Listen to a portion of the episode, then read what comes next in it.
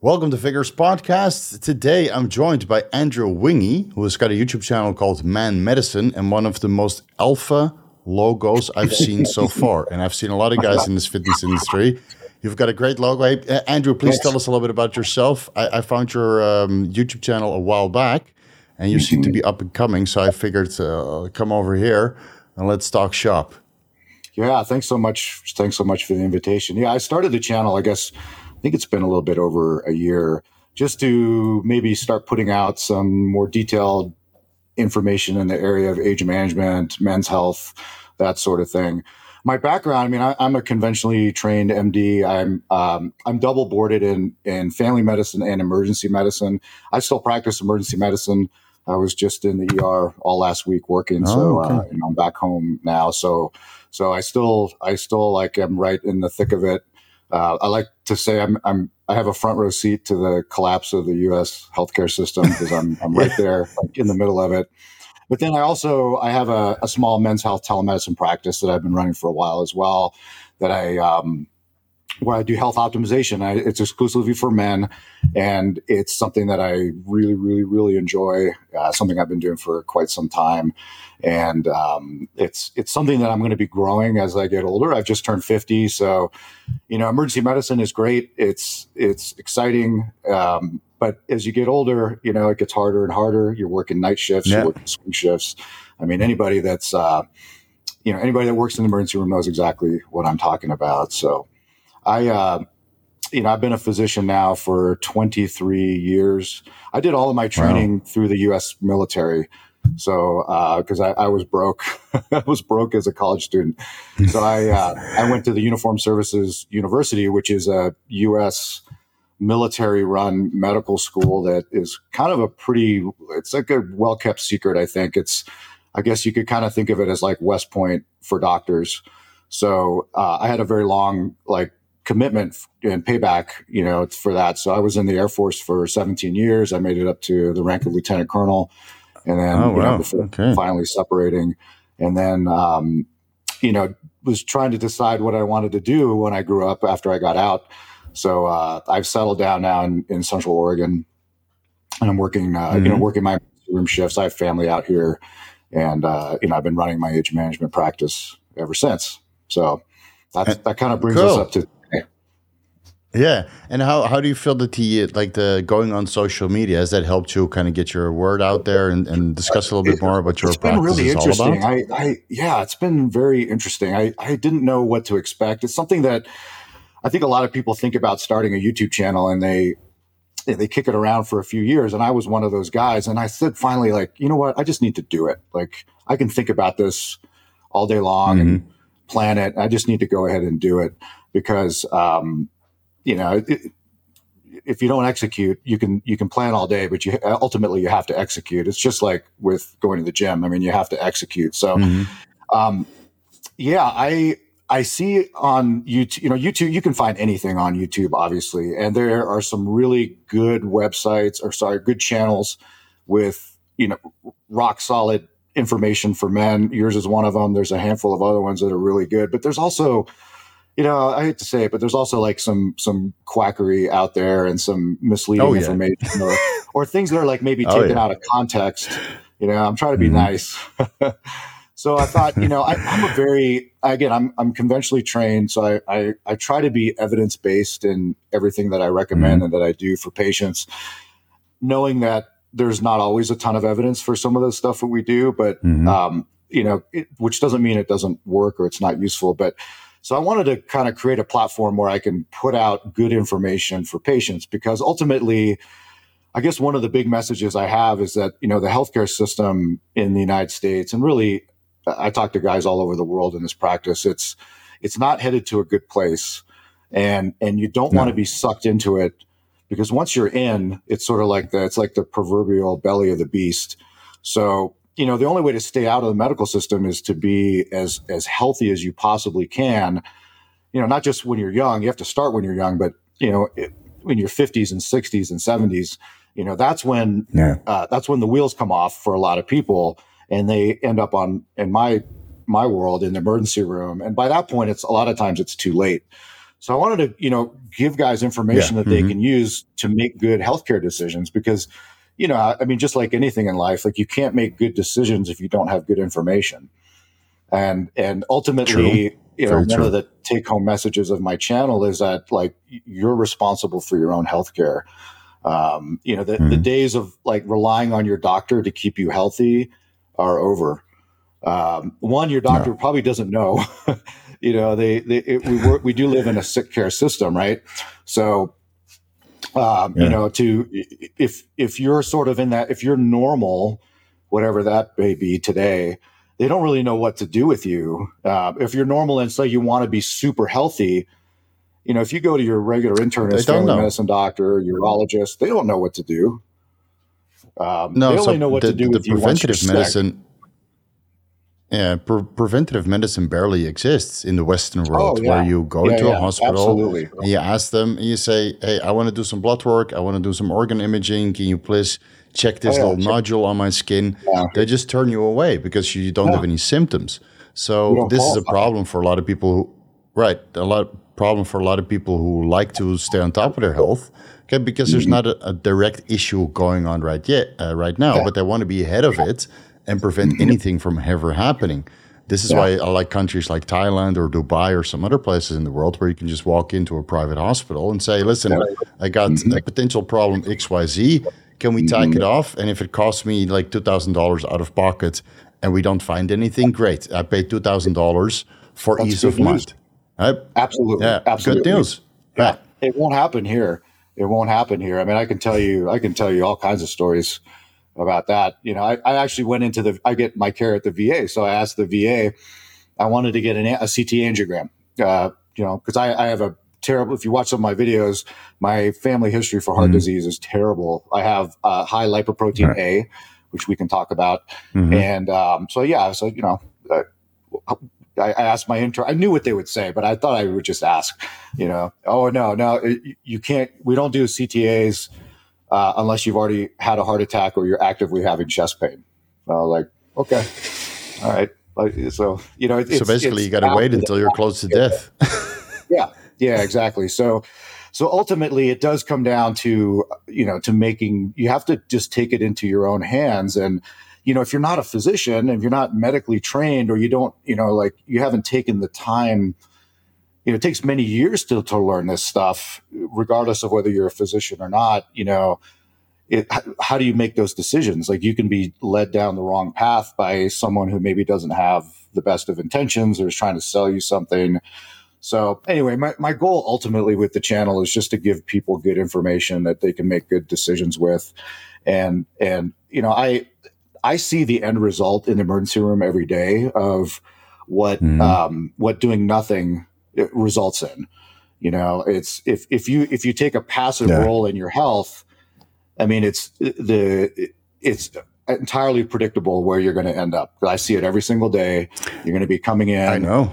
heart, heart Yeah. attack, stroke, diabetes. I mean, the the population that I see in the emergency department, it's hard to even relate to people who don't work in the healthcare system, like just how sick these people are. And and and they're acutely sick, but really they're chronically sick. So they're No, it's a lot everybody's lifestyle lifestyle sickness, right? The diabetes Yeah. and, and the Oh, smoking yeah. and the drinking and all that kind of stuff. Yeah. So so I just spent an entire month in the United States and I, I traveled all over, right? I went to Mhm. Detroit, I went to Columbus, Chicago, Oh, LA, uh, Las Vegas, Florida. Man, I, I went all over the place, Sacramento. Yeah. And and so I, got a good slice of America this time. And I came to the conclusion that general Americans are not very healthy. Oh my God. It's it, No, it's it's pretty alarming, honestly, as a foreigner. A yeah, as a disaster. yeah. Yeah. Did you go to Disneyland or Disney World? Disney World. Disney World was the worst. That's that's Yeah, literally like That's what Wall I'm E. saying. Yeah. Did you have pe- people in all kinds of shapes and sizes riding scooters and you know Mhm. people with special needs, whether those are faked or real? I mean, it's it, and Right. the the diabetes level of Disney World is just alarming. Plus, Disney caters to it because everything is sugar. Oh yeah. yeah. Everything is sugar over there. So it Enormous pretzels and drinks and everything's supersized, right? Everything, including yeah, the people. exactly. Yeah, full with sugar. So it's it's alarming to see, and Mhm. and you know, so especially living in Asia for such a long time, where most people are somewhat in shape, you know, of course, Right. diabetes and, and lifestyle diseases are rising over here, but It's it's generally speaking, people at least appear to be healthier uh, Right. on the outside. But then again, Yeah. of course, if you send them for blood work and organ imaging, it's probably the same stuff. It I is. just think that general population is is really on the decline, It's so especially the Western world. It's so and bad. and of course you see this yeah you see this quite often in your practice Mm-hmm. uh, and i'm only exposed to it when i go out to a public place um, Mm-hmm. but what i see in the fitness industry is a lot of steroid abuse obviously yeah. and Yeah. performance enhancing drug um, Sure, sure. That's the other mismanagement. Yeah. so do you see that in, in your practice like where you get some guys that are you know into steroids or that kind of stuff and then they get coronary artery disease or all kinds other kinds of cardiovascular issues not uh, when really. they come so in? not not in my emergency medicine practice. This, um, you know, the the population that I see, I see tons of coronary artery disease. I mean, I get heart attacks every single day, strokes, all that sort of. stuff. But it's from the stuff. It's from the usual things you'd expect, right? It's decades of uncontrolled high blood pressure, dec- decades of uh, hyperglycemia, decades of, of lipids through the roof, and terrible diet and obesity, and and actually like tons of methamphetamines. Like methamphetamines is a huge issue in the, just Oh. everywhere in the United States, and so we're Wow. like, th- it's uh, it's not unusual to have like three generations of a family at the hospital. They're all hooked on methamphetamines, and and of course fentanyl is now the new thing um, Right. as well. So, So, are we are we talking about methamphetamines that are prescribed in the form of No, Adderall, no. Vyvanse, Dexedrine, or this is the street amphetamines? Yeah. this is the yeah the stuff coming up from in, in where I am, and I think most of the states now it's all coming up from Mexican labs. Mhm. So um, there there are still mom and pop uh, you know meth labs like out in the country, but I think they've those have you know they've been law enforcement is you know t- is pretty active on those, but there's no shortage of like every single day people come in out of their minds on methamphetamines, Oh, wow. and, and of course they have cardiac stuff from that as well. But yeah, I've of course never- they got I've never arrhythmias. had yeah. I've never had a single anabolic steroid related emergency room visit in over 20 years with with one Okay. exception. One exception. So I had Uh-huh. a, a- an elderly guy who got a really bad infection in his quad from a Mm. um, he from his testosterone injection. And that was Mhm. that was it. He actually had he was he had necrotizing fasciitis, which that's the flesh eating bacteria that you hear about in the news. And that was from you know pre, probably not the most sanitary uh, in, you know, intramuscular injection into his quad. That's the only time I've Mm. ever seen a PED related ER visit. And but you wouldn't expect Okay. it, right? I mean, the problems with PEDs. Um, I mean, you know better than anybody. It's it's it's going to be heart attacks and strokes, but it's going to be years down the road. Like like a lot of times after your competitive career is over.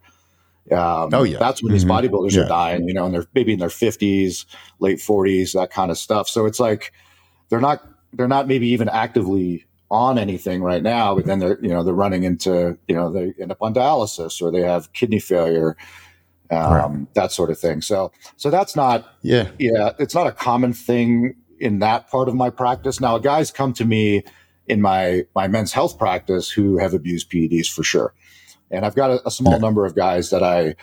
I try to do damage control and I monitor their health and, and try to keep them safe because they're not, you know, they're not going to stop, and that's, you know, it's it's their decision, obviously. Um, but you know, I just I help keep them a little bit safer, maybe than they normally would be. Yeah. That's, that's the same what I did for many years with, with bodybuilding exactly- coaching. exactly Like, the same. Mhm. you're still going to take the steroids, they still want to compete, or they still want to Yeah. look good for social media or for whatever vanity purposes. So you just got to make them do blood work like every month, every couple of months, and do some organ imaging to shove it under their nose. Like Yeah. if you do this, your blood work is shit, and if you do this, Yeah. your blood work is less shit. Yeah, But it's it makes still it more real. it makes it more real to Yeah. them, right? And sure, you saw you see the Yeah. piece of paper and the, you know, look. Oh, this is you on trend. this is not good. yeah, Not good. So, uh, exactly. so I do yeah. have some of those guys. Yeah. hmm So, so in your like in your personal experience, in your personal history, have you dabbled yourself with these anabolic androgenic steroids, or if you always stick to like testosterone replacement therapy and and never Believe it or felt the not, need no, to? I haven't. I, I I came pretty close a few times in college, but it was a different world, man. When I was coming up, like I I I. Yeah. was in I was in in college in 19 in the early 90s, so 1990, 1991 at a small town college, mm-hmm. and and I was at a gym.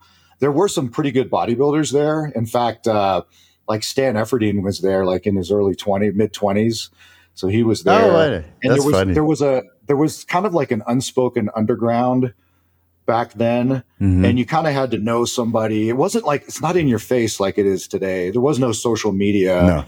And and honestly no, i was yeah you had to earn it and i was terrified of steroids because there was you know nobody knew anything about them the only books we had we had the old um, remember Dan Duchaine's like underground steroid handbook right. and um, oh, was it uh, Bill Phillips anabolic reference guide.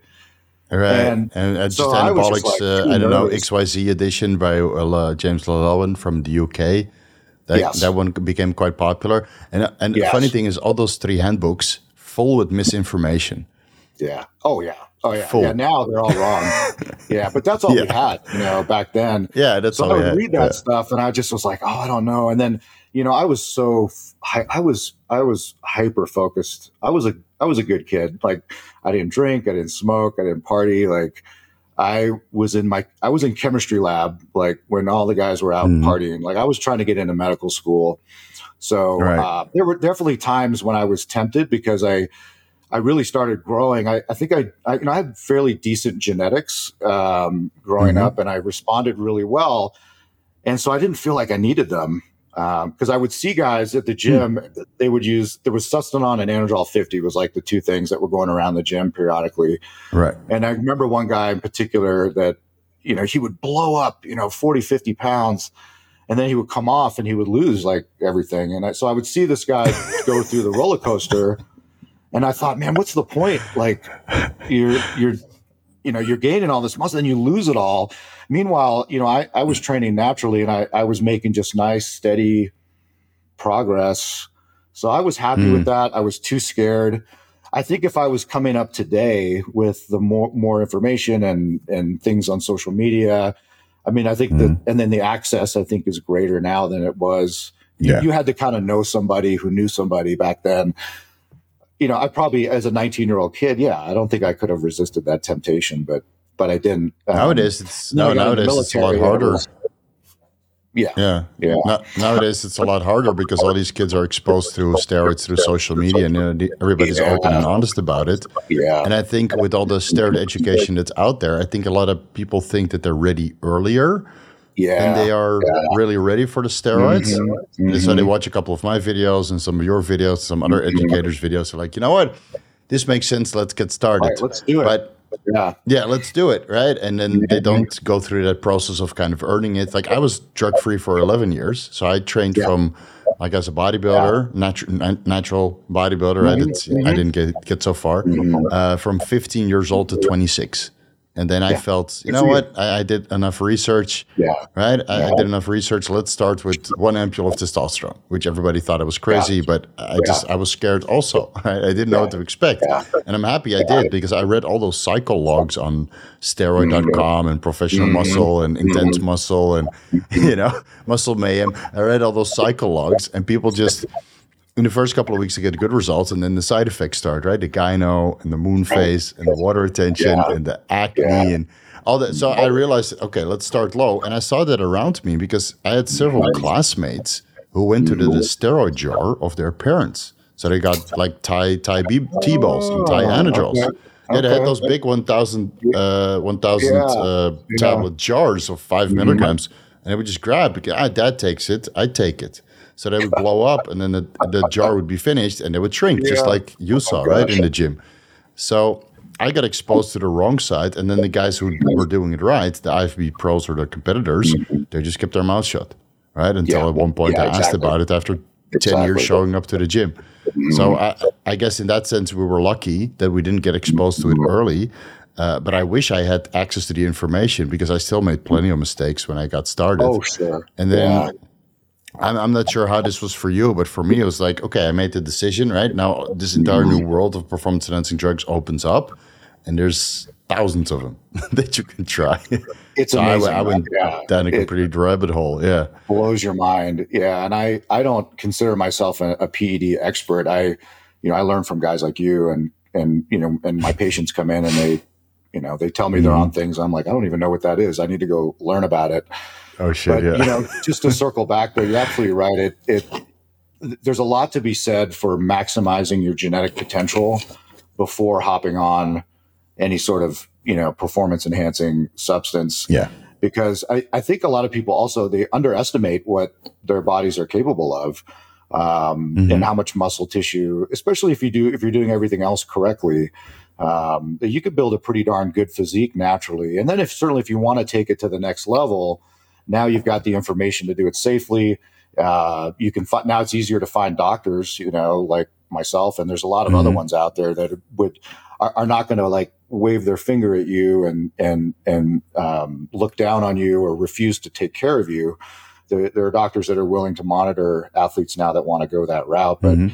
it it, Yeah. it it's kind of heartbreaking because I you know I work out at a nice local gym here and there's all these these kids are probably like 18 to 20 years old and they're they're all on gear and they Yeah. Or on some of them SARMs, don't even even worse. They don't, a lot of yeah, so there's a lot of the little SARM goblins they call them in there, and you can spot them. You you know who they are. Like you can just Easy. tell. Yeah, they got bro- broccoli haircuts. They do like Yeah, sumo funky haircut. deadlifts. Yeah, And they got, you know, all the latest fitness apparel, the Young LA and the Vanquish Yep. and the, I don't know, they whatever. out like They all look the same.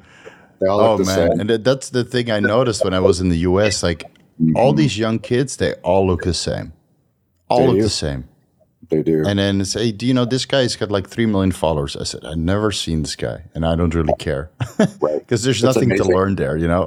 No. Yeah. Then- yeah. No, so they all they all kind of graduate. Like all these kids, they kind of follow each other, right? And they they have huge followings. Like Sam Sulek, for example, he just blew up. And I think yeah. if you look in his. YouTube YouTube analytics, his audience is like 15, 18, maybe 25 years old. And then after that, it starts to taper off rapidly. Or I'm sure if you look into your audience and my audience, it's like 25 to 30, and then Yeah. uh, you know, uh, 30 to 40, and then it starts to taper off. I've, I have very little young guys. So the young guys follow the young guys. And then as you get older, you follow more of the older guys. Um, And some of the young guys follow the older guys too. I mean, I'm, I meet them all the time, you know, here in Thailand or at the, Yeah. in America. Um, but but it's it's just I think there's so much pressure for these kids just to get started early uh, while they're not ready at all, and all It's of the people that they follow, yeah. Yeah. all the people that they follow are in gear and and saucing pretty hard. Absolutely. Yeah, whether they admit it or not. Yeah. Yeah. So yeah, they you know they Yeah. they're all starting early. They're they're wrecking their HPTA axis. They're potentially compromising Mhm. their fertility. So they're you know they're they're they're experiencing they're putting themselves at all of the the risk of what all this risk that comes with PEDs for a ultimately for a physique that if they had just been a bit more patient and if they had been a bit more knowledgeable, they could have Mhm. achieved that same physique without any of the, added, the the negative side effects. And then they could have taken it even further if they had chosen Right. to go down the PED route, you know, at a later That's point. that's But- the worst thing. What I see, Yeah. yeah. that's the worst thing. What I see, all these young kids, they take PEDs and SARMs, and whatever, and they look natural, yes. and that Yes. that that kind of that kind of hurts what's when I see point? that. I'm like, yeah. yeah, what's the fucking What's the point? But their Like- lipids, their lipids are not natural. Their liver are enzymes natural, are not natural. are not natural, and they're No. you know they're yeah they're they're shut down. They're shut down, yeah, and um, yeah, it's it's just it, it's it's that American I want it now mentality that now is like spread out all over the world. It's That's I, I shouldn't have That's to worldwide. wait. I shouldn't have to work hard. Um, you know, the whole idea of like just delayed gratification. There's a lot to be said for Mhm. that, but it's it's not a trait that's as common as it used to be. You know, No. like in our No. generation, or you know, definitely older, like our parents. You know, you had to work hard to get someplace in life, and and and now everyone's looking for a shortcut. It's kind of cliche to say that. I know every generation says Hmm. that like my generation was better than your generation, but yeah, yeah, I mean, yeah. Of course, yeah, yeah. you know, everybody, every generation. My dad makes fun of my generation, of course. You know, uh, yeah. for the you know what's what's true. But what what I do think that contributes is because a lot of these young kids are on social media now. They're they're making a lot of money. And when I say a lot, it's like Oh, 50, yeah, 100, yeah. 150,000, 300,000 per month. Right? Yeah. And a lot of young kids want a piece of that pie. I mean, I want a piece of that pie too, don't get me wrong. Sure. Uh, you know, three hundred thousand a month is, is a good is a good amount of income. Um, but you know, when when kids hear that potential, they're like, you know, the light bulb switches. Like, okay, if I want to mm-hmm. reach this, I need gear because otherwise I can't mm-hmm. blow up on social Yeah. media. And Yeah. unfortunately, to a certain extent, that's true because all of the guys that blew up and make good money mm-hmm. are all on gear. Hundred percent, hundred percent. Yeah. And I try to stay off social media as much as possible, but you know, just because of the, just for, for my business here, and and and just even things like just taking staying in touch with family and friends, you can't, you know, you can't avoid it. It gets put in my feed. Yeah, I see this. They're they're all on gear. They're all on something, Yeah. and you know, it's it's just it's just it's like a whole new world. It's so bizarre to me. You know, it's It really is. just because I'm getting old. It's because I it didn't So exist. when- it just when- did not exist for me when growing up. No, It's no, it's thing. something of the last five years. It's only the last five Yeah. Mm-hmm. years uh, after the in, uh, inception of Instagram and YouTube becoming popular Mm-hmm. and monetizable. It's just gone haywire, basically. So Mm-hmm. in your clinic, do you see like a lot of young kids, like 15, 20, 25 years old, just getting started? No, it's, mostly older guys. It's mostly older guys that reach out to me, and and you know, for legal reasons, I, I only see 18 and above. Um, so I haven't I haven't had to do any, you know, and I'd probably have to turn them away, um, at least at least formally. I, I have no problem like taking a young man aside in the gym and having a, you know, a, a- Yeah, giving him a few words of wisdom. Because I think that you know, if I feel like he needs it, but yeah, most of probably the average age in my clinic is is mid forties, uh, Okay. which I think if you look across most men's health clinics and uh, age sort of age management clinics, that's probably the demographic where most men they that's when they really start suffering from low testosterone. Um, Mhm. Although nowadays, I mean, it's getting you know it's getting younger and younger and younger, uh, and I do have a so few guys surprising. that are young. Yeah, it's surprising to see, but I think it's mostly lifestyle related because I It made a video about the declining testosterone levels and I looked at all the scientific crazy. evidence Mhm. and and you just see that a lot of it is just related to lifestyle. It is And even it's even they mention that in the studies there's something that you know they can't really determine, but it's probably ex- external factors that Yeah. that testosterone levels are are going down. And I I mean, all you have to do is kind of look around yourself and see how you know poorly people are managing their health. So as an mm-hmm. example.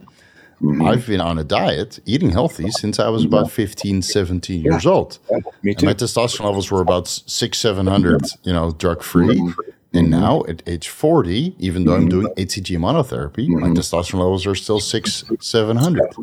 Yeah. But I've been eating healthy for 25 years. Right? Mine is There's going reason, to right? an American, going on holiday. Hmm I, I think that's one of the reasons. Yeah. And, and physically active, low oxidative stress, taking some antioxidants. Mm-hmm. Right? So I, I got the prime example in the in the shape of my own parents Mm-hmm. who were smokers and drinkers and not eating healthy and getting all these health issues when they were my age. Like they, they were already on the decline. When Mm-hmm. Yeah. they're 40 and Yeah. now they're 70 years old, right? day. Mhm. Yeah, right. So it's on decline, and now it's even worse, and they, they don't listen. So you know, I tried my part, and uh, I became a health expert for myself.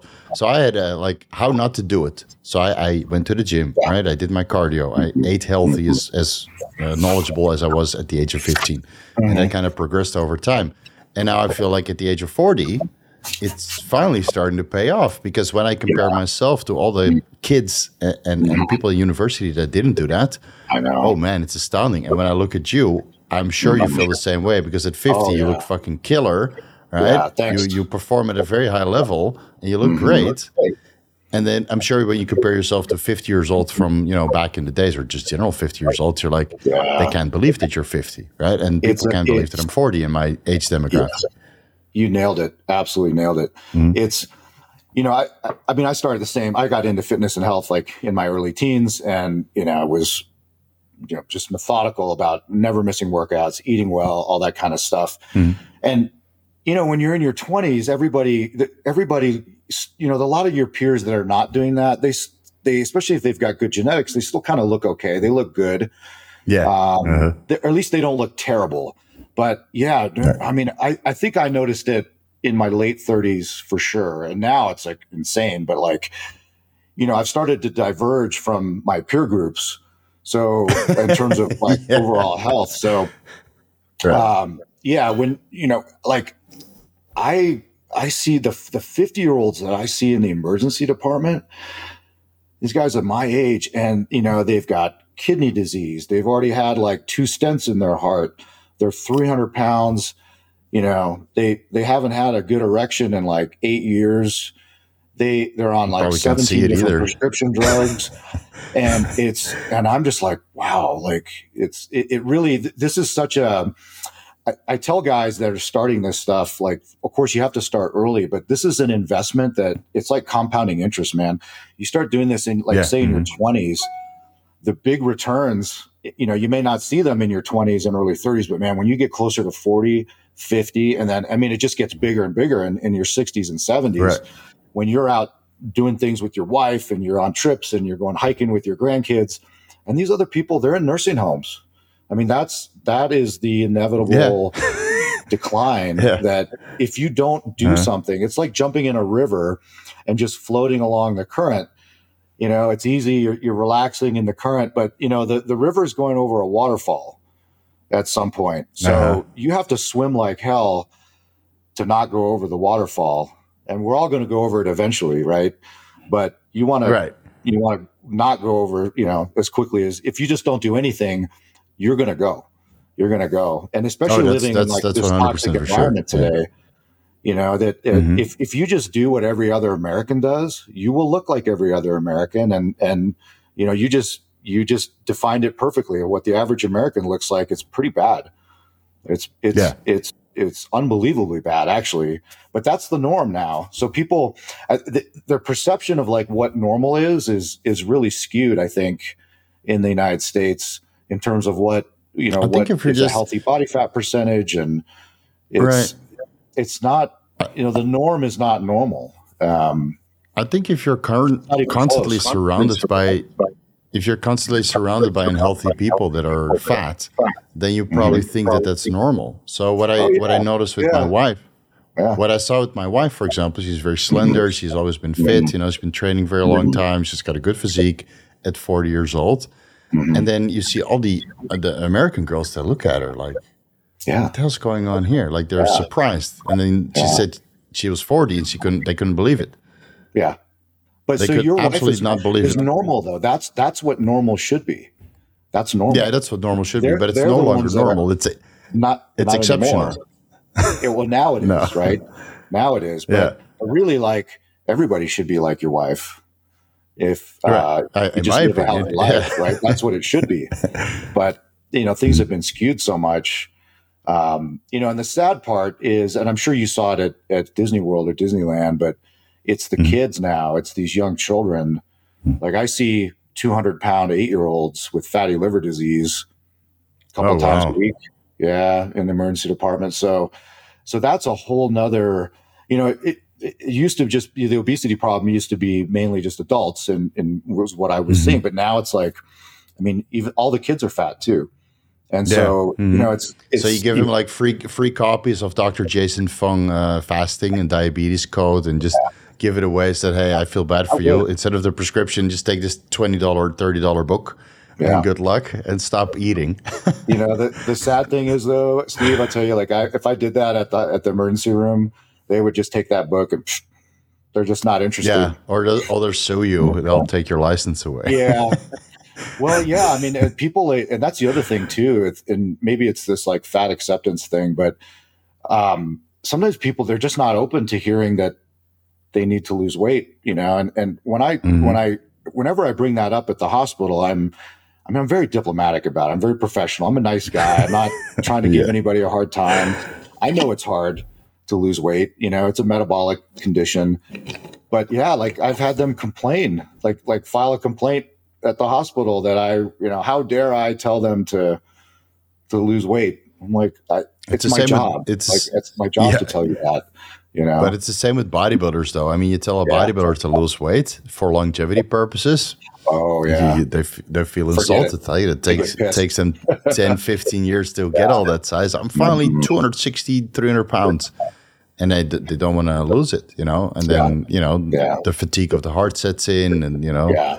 Sleep Yeah. gets worse. And There's I think we're all, It has consequences. Yeah, I think just being heavy has consequences, regardless of if it's muscle tissue or fat mm-hmm. tissue. And mm-hmm. you know, it is. You can debate that muscle tissue is worse because it requires more of your physique from a cardiovascular mm-hmm. standpoint. And you're not going to get big for free, right? So drugs are always involved when you're like 250 to 300 pounds.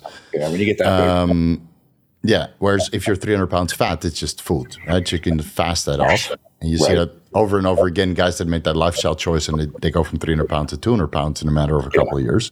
yeah. Um, but yeah, with the muscle, it's a little bit different because you know you- the steroids are involved, and steroids are somewhat addictive. I mean, let's be honest. you know, Psychologically, from a right? mental aspect. Yeah, Yeah. psychologically, like Yeah. you look in the mirror, you look good, and then you take the steroids away, you don't look so good anymore. It's kind of rough. So Yeah. I want, let, let's go back to the subject of wives. Like you have a very interesting story regarding your own journey of fertility. Oh, And yeah. this is how Yeah. we, we basically Yeah. connected. Yeah. So I'm on my fertility protocol, but let, us go over your uh, story because it's pretty interesting. Yeah. Well, the uh, you know the, the the the final result is that I've got a one year old son now, which is is amazing. Even though he kept me up all night last night, he's still not sleeping very well. So you have to look That's forward to life. that. So my That's the you know, yeah, I we I've been with my partner for over almost ten years now, and we we have been.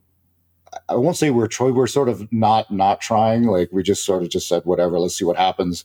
About a year or Mhm. two into our relationship, um, but I I have a medical condition that led to both fertility and to ultimately to my low testosterone, and that was I was born with bilateral undescended testicles. So um, cryptorchidism is the medical term for it. And I was born I was born in Spain actually, and I'm not sure if it it was not picked up or noticed, or maybe the standards were different at in Spain at the time.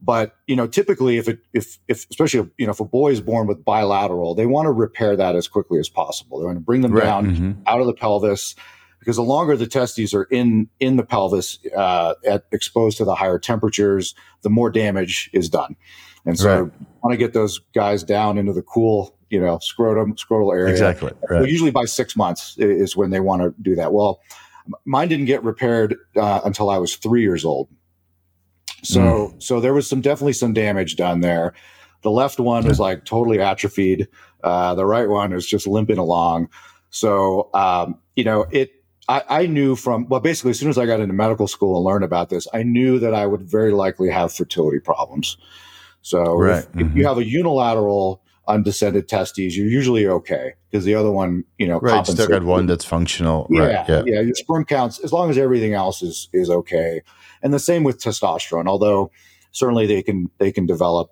uh, you know low testosterone as well. But if if both of them are damaged, then the probability of you know you having a good sperm count is really low. It's not it's not good. And sure enough, yeah, mine mine was not good. It was like I think pre TRT, uh, um, that was like seven or eight million, you know, per ml, which, Hmm. um, you know, the, the current WHO upper limit of normal is like 15 to Yes. 20.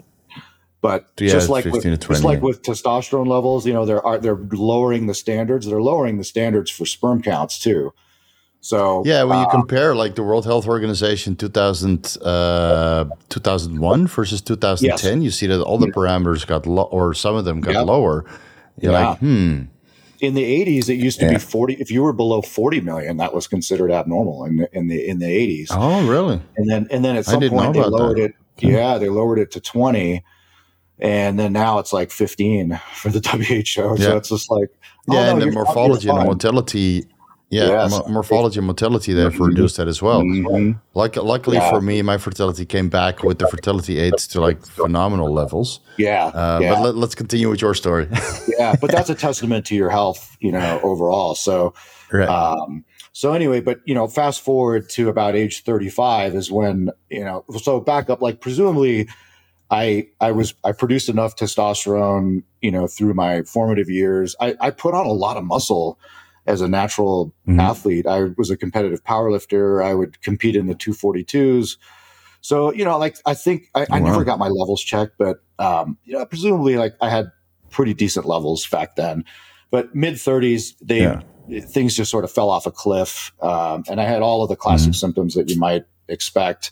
And uh, I had a urologist friend of mine, you know, draw some labs on me. Yeah, and sure enough, so I actually had a. It was mostly primary hypogonadism. So so I had, you know, mm-hmm. quite low t- total testosterone, but my LH and FSH were towards the higher end of the reference range. Um, yeah, it's probably so, also no negative body, feedback from the estrogen because estrogen was probably mm-hmm. also low. So you have this yeah, weird, I, like, I you, you, have it. this.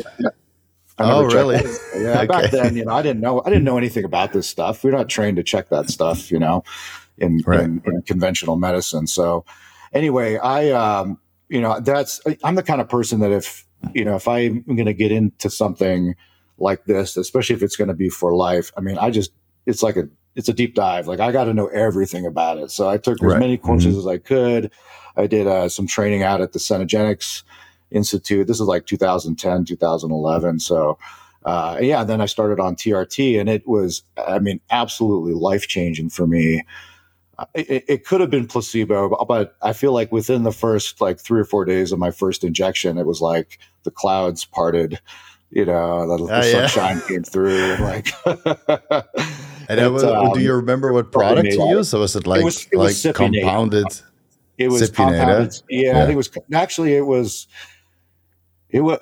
I don't remember. It, I got it. It was a commercial pharmacy actually in, in Las Vegas. It's probably 200 milligrams per one milliliter cypionate. Correct. And did they yeah, give you like one shot at? Yep. I did zero. One shot every 10 days, 14 days? No, well, I knew enough to do it. At least I did it once a week then. Okay. Uh, mm-hmm. So yeah, it was like 0.6 mLs. I think was my first my first go through, and and it was absolutely amazing. So I I the the benefits to TRT for myself, and I've heard this from a lot of guys. They were all like above the neck, meaning cognition, mm-hmm. mood, uh, focus, yeah. mm-hmm. drive, energy. I I already had a good amount of muscle built. I I did not see huge performance gains from it, probably because mm-hmm. I had already kind of peaked in that area as much as I yeah, it could be as I mm-hmm. wanted to.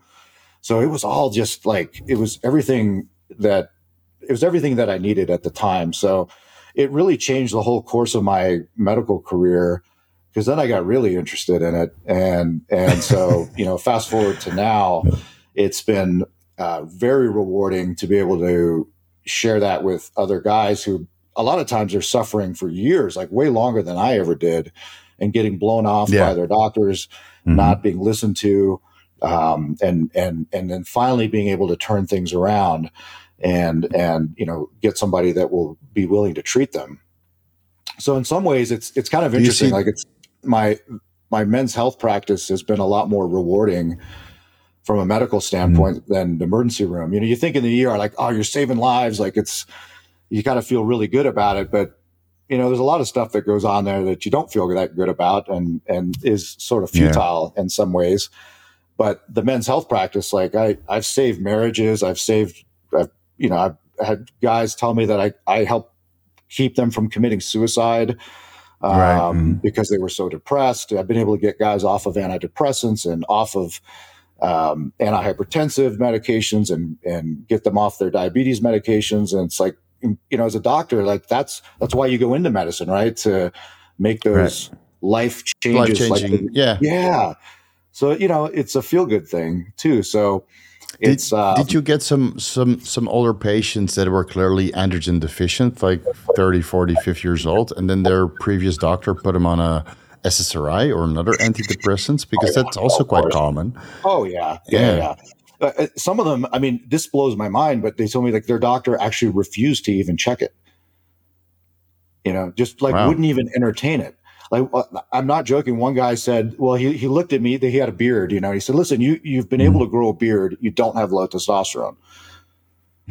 Just like, like one of the most That's absurd insane. things I've ever heard. Right. Yeah. So yeah, there, there are guys that come with those stories and, you know, it seems like it's happening a little bit less lately, but mm-hmm. there's still yeah, it's just not part of the mainstream medical world, but it really needs to be. Yeah. In fact, that's something that I really want to change the paradigm on. You know, I, I, am an emergency room doctor, but I'm I'm a family practice doctor still at heart. I've kept up my boards. there's not enough right. endocrinologists, there's not enough urologists in the world to handle True. this problem.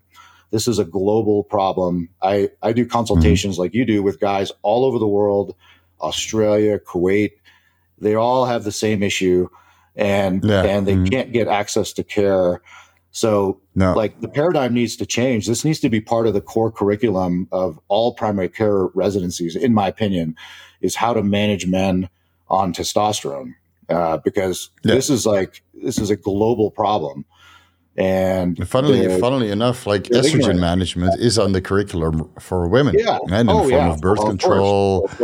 And and the hormonal uh, contraceptives. You know, the IUDs, like the the ones you can intrauterine devices, and so so maybe with a couple more years of fighting, we can have our just uh, due.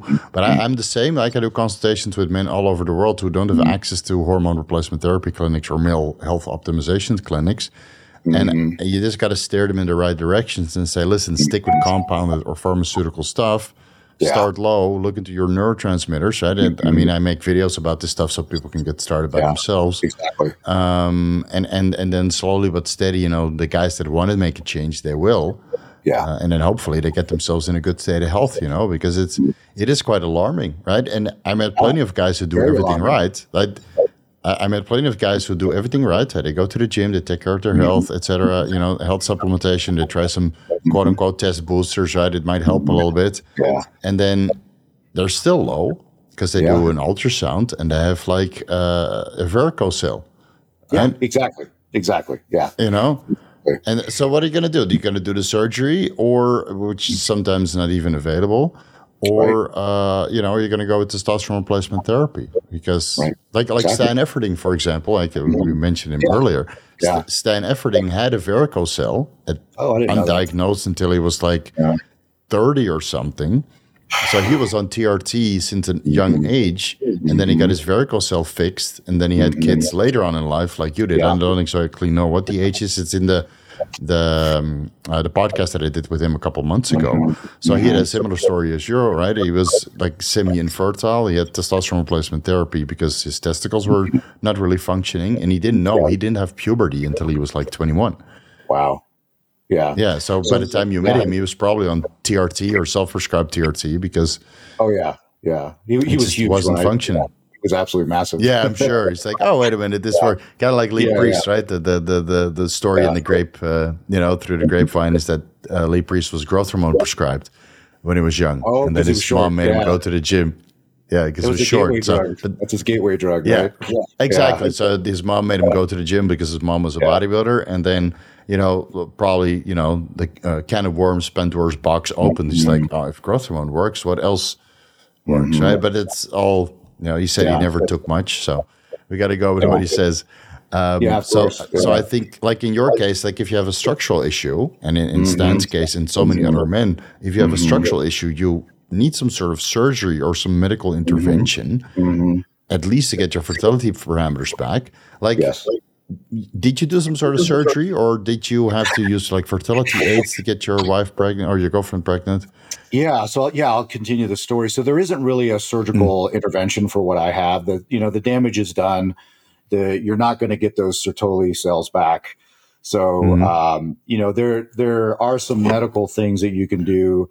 So for uh, for example, I so I I started myself on hcg right out of the gate when I when I started on Oh, yeah. TRT um, because you know I know Mhm. and, and this is important for guys to understand because you know the staying on hcg whatever protocol you use there's a bunch of ones that but there's many different ways to cook hcg obviously to maintain fertility but regardless you know you will still have a drop in your sperm counts even if you're just doing hcg on trt it's it's not lh Yeah.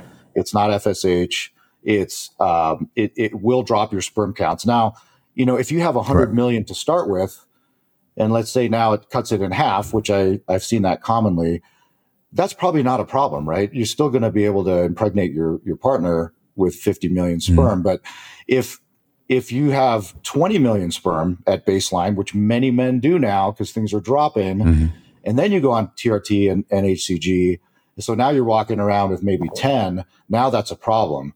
And so I, I do Yeah. encourage guys in the in, who are in that range to like get a baseline semen analysis before you go down this road, because you might be one of those guys that's that's already like borderline low, and then you know you, it, that's just good information to have. HCG may not be sufficient for you.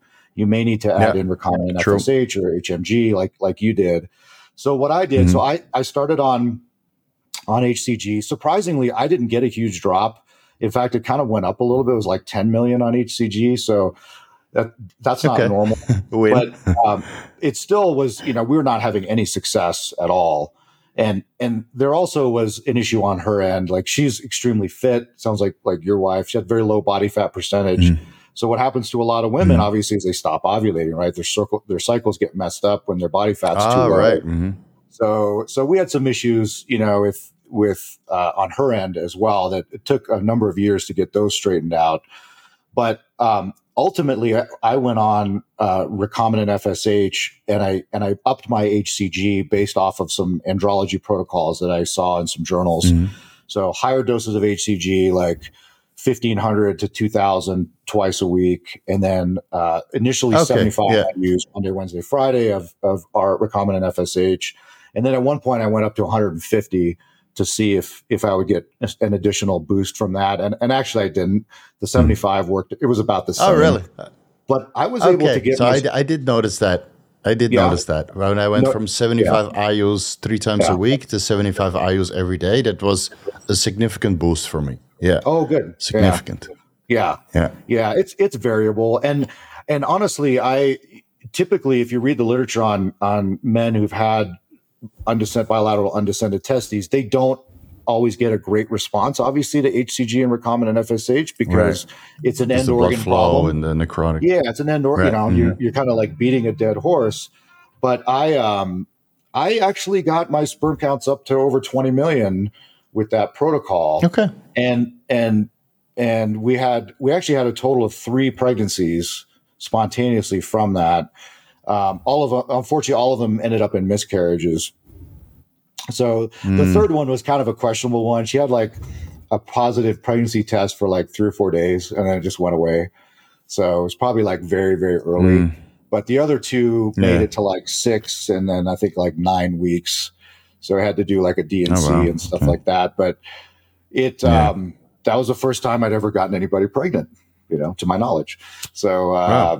It, uh, it it was a I, Nice. I considered it you know even though obviously we didn't have a successful delivery from that and a baby, but I I considered that uh, relatively successful for me in terms of it was actually kind of a neat, a neat experiment to see how these drugs work. Right, with Because your medical history, right? never- that at least it. yeah, I never used them on myself. So um, now the other thing too, like I, I should back up a little bit because this applies to a lot of men too. Is you know if if you're going to work on improving your sperm counts, your sperm counts a lot of times are a reflection of your overall general health. So you really got to get yourself in shape. You got to start eating better. Right. Um, and you'll see that reflected in your sperm counts. I mean, you'll get better motility Mhm. you'll get less oxidative damage and DNA damage. You'll get less of these deformed sperm. Some of them have two heads or two tails, and you'll see an Yeah, improvement in that if exactly. you if you take care of yourself. And there's actually some interesting studies with antioxidants that seem to show some benefits. So I have a little protocol that I recommend for True. men, Mhm. and it's the exact same thing that I took for myself. And you know, if anybody wants it, you can write to me. I'll, I'll send it to you. But it's not anything crazy. It's uh, several different antioxidants, NAC, obviously vitamin C, uh, lots of vitamin D, Right. zinc, selenium. Uh, It's all stuff that is Right, actually it's the same on tau- taurine, carnitine, Yeah, vitamin E, right? It's Same protocol that everybody does. about. But there's data for Yeah, it. There is so- data for it, so it works. I know, I know. I mean, all, all those antioxidants and micronutrients to help with um, testicular function and prevent oxidative stress. And it's the oxidative stress in the seminal vesicles that ultimately Yes. kill your sperm. Yes. right?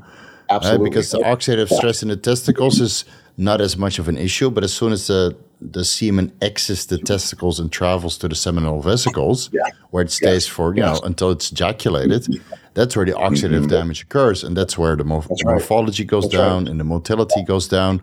So I tell most people to really up their antioxidants around the Yes. time that they uh, want to impregnate their wife. Uh, you don't have to do it the entire month. Only you know for let's say eleven days leading up to uh, ovulation and, and impregnation, or attempting to.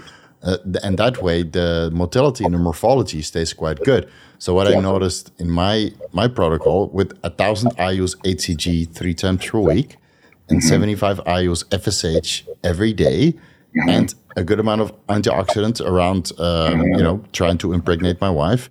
Around the time that I do my fertility check, my s- total semen volume is like four or five milliliters, Mm-hmm. and I have about four 400 to 550 million sperm per ejaculate, mm-hmm. which is insane. Right? That's great. I mean, that's was amazing. Yeah. It's amazing, yeah. And the morphology is high, and the motility is high, and it's all well above World Health Organization standards. Oh, yeah. Well Uh, but yeah. because because but because my wife is 40 every mm-hmm. time we try to conceive, we have approximately a five percent chance of conception. That's right. So we've been we've been doing six months already, and uh, nothing so far. but at my age, and even though we're both in good states of health, you know, because you're older and the nestling of the egg, right, to to attach to the you know the Yeah. wall of the, the uterine wall, right, and before it can form, uh, you know, a life form, a baby. That it just they have a very low uh, chance. So what I noticed, my wife's period has changed since we started conceiving because I think you know the earlier steps are are successful and then afterwards something happens where it just doesn't proceed into pregnancy. So it's it's just a, I guess it's a slow process when you're older. Like it, It took you how many years before your girlfriend finally got pregnant? Like how many years and how many attempts? I mean, gosh, uh, I mean, it was, we kind of got, went off birth control uh, about a year and a half into our relationship. We've been together 10 years. And then we, we really Oh, wow. actively tried with, with the best sperm counts that I could produce, uh, probably for about Yeah. four years. Um, Wow. And that's with, with an ovulation kit. Like we knew when she was, you know, when she was Yeah. ovulating, she'd be like, Hey, honey, I'm, uh, you Yeah, know, right you now. need to get home. Like, come on. so I drive home from work, you know, and and and uh, you know, do my part. But yeah, Right. just you know, after after the third miscarriage, you know, it's they're very heartbreaking, obviously, and you know, Yeah, of course, especially for couples. I have a lot of sympathy. I see a lot of miscarriages in the emergency department, so you know, I, having lived through that, like I I understand how Mm. emotional that is for a couple that's been trying, and um, you know, we decided to. You know, I had been saving up money, and we just decided to go through the IVF route because, you know, she Ah, is, right, she's 35. She's 35 now, um, Mm-hmm. and and really, you know, it, like you were saying, as you get older, I mean, just it doesn't get easier as you get older No. uh, for for a woman to get pregnant, and there's more issues with you know genetic problems and stuff like that. So, um, and we were really lucky. I think we got five or six. I've lost track. Like pretty good quality embryos. We implanted the 1st Mhm. one, which is a female, and it didn't take, unfortunately, because there's about for her age. This is what the doctor told us. We had about a sixty percent chance of it taking and Right. becoming a full pregnancy, you know, per per attempt. So the first one didn't work, and then the second one with my son was successful, and um, it's been pretty amazing. So next month we go back up to the to Portland to do baby number two. So we'll see how it Oh, works. there you go. We still have them- all the eggs Exciting. on ice. Yeah. So I've actually I've come off of HCG now. I feel like I'm probably good Mm-hmm. on that. I've been on HCG forever, and um, Mhm. I'm one of those guys. I don't know that I felt any different on HCG than off of it. So it's like I I don't know that I really need it for my protocol now. Oh, really? Um, So I'm off of it right Yeah. now, and you know I can always revisit that later. So it's been successful. Sorry, we had a It's little bit of long road. I mean, it's it's long road. It's very, it's an emotional roller coaster for couples, and and it's expensive. I mean, it's it was forty thousand dollars so far. Oh wow. Yeah, Yeah. that's what I was going to ask you because I did a little bit of research here in Thailand, and I expected if I wanted to go the IVF route, Mhm. I'd probably have to spend like twenty five to thirty thousand dollars. Yeah. Um, so I don't mind trying. Like not not that money is that much of a concern uh, Yeah. for to have a baby, right? I mean, we'll make Right. it happen if it if it needs to go that way. Mhm. But you know, I we were going to give it like a year of trying, uh, Yeah. maybe even a little bit longer, and just keep using the fertility medications. I came off testosterone completely, and you know, I feel that we're doing everything right for myself and for her, just to have the utmost highest fertility and the highest chance of conception. And if it doesn't happen within a year, uh, so we're halfway through already. Um, if if it doesn't happen within a year, then I'm just going to go the IVF route. Yeah, And, uh, yeah. I think that's smart. I think that's smart, mm-hmm. especially if, you know, it'd be different if there's a 10 year, you know, younger, if she was, you know, she was 30, then, right. you know, you could have some, some room to play with. But yeah, the, you know, it's, you know, obviously men, if we stay fit and healthy, we can father children like into our 80s, but mm-hmm. there is a biological window there for women. Uh, it yeah. is what it is. And it's, it, you just have to deal with it. So it's um, and I um, know gen- I know genetically it's possible because my dad had another kid when he was fifty. Yeah. So yeah. and and yeah. he drinks and smokes. so right, right. So his his yeah. and his testosterone levels are like four hundred. So his fertility parameters are low and his testosterone levels are low, and he still got it done. You know, at, at ten years older than I was. So yeah, uh, yeah so I got a beautiful uh, little sister, and uh, oh, yeah, she's yeah, she's that's eight, great.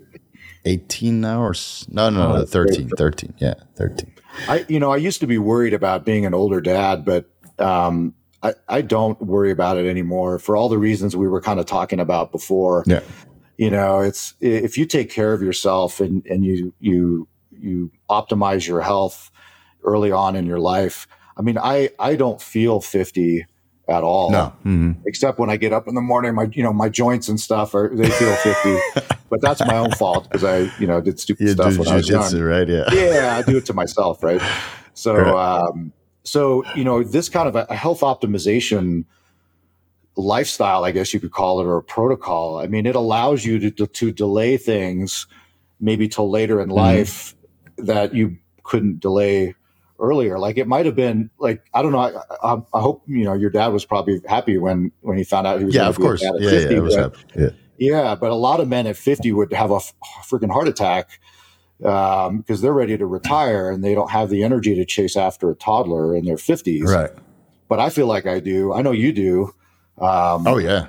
So like you Easy. know we your biological age is not reflective of how you know you feel and function during the day and so no, it's how it's, well you treat yourself and then i think yeah, i guess for absolutely. for men like us whether we're 40 or 50 years old mm-hmm. because we have such an advantage over yeah. men in oh, our yeah. age bracket and even an advantage over men that are 10 years younger mm-hmm.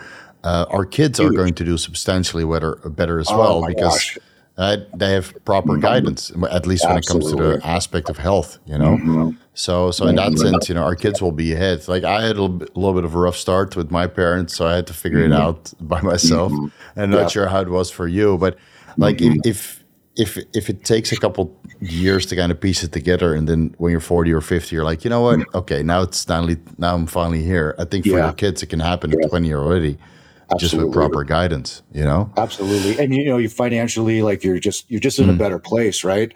You know, for yeah. me, like all of my hard medical training is over. I'm not going to be I'm not working 100 hours a week anymore. Like I can be a good present father and set a good example for my son now and, and hopefully, you know, a couple more kids along the way.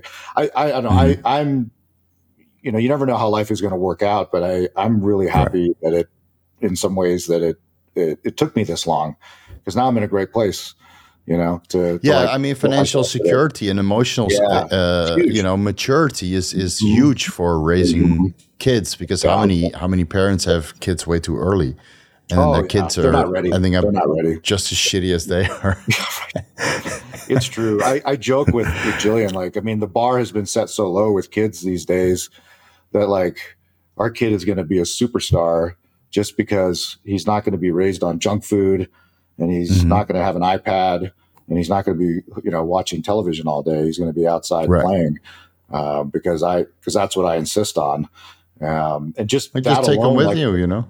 Yeah, exactly. He's going to be see me.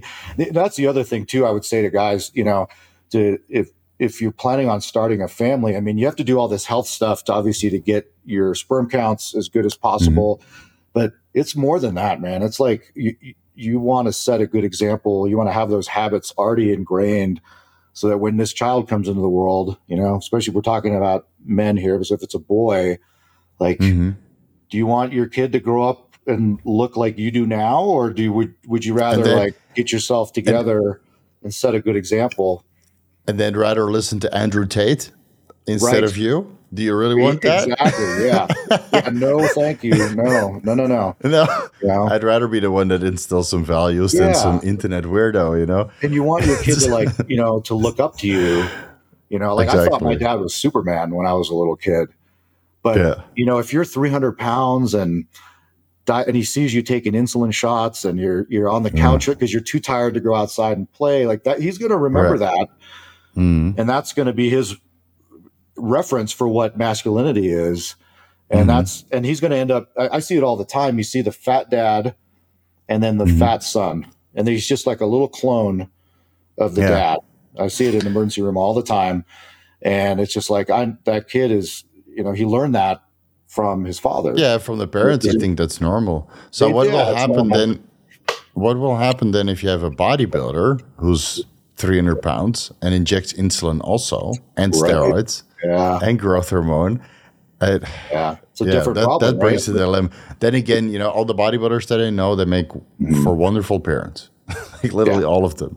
Like Yeah. all the people in the fitness community, like all the guys that I talk to that Uh-huh. have kids, they're all wonderful parents and their kids are absolutely stellar because I mean good quality food is always in the house because otherwise you're not a good bodybuilder. I think that has a lot Yeah, or- to do with it, really. I mean, if I mean, it's just the low hanging fruit, right? Like, Mm. eat healthy, exercise, get lots of sunshine. I mean, if you if you just can do that, at least, I mean, you're setting your kid up for success.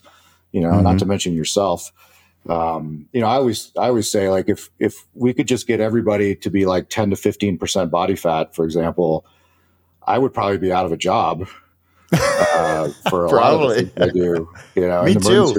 Because yeah, everybody would look good. too, yeah, you know, um, because you know that would take care of all of these metabolic diseases that uh, plague, you know, the world, and maybe not all of them, obviously, but it would go a long way.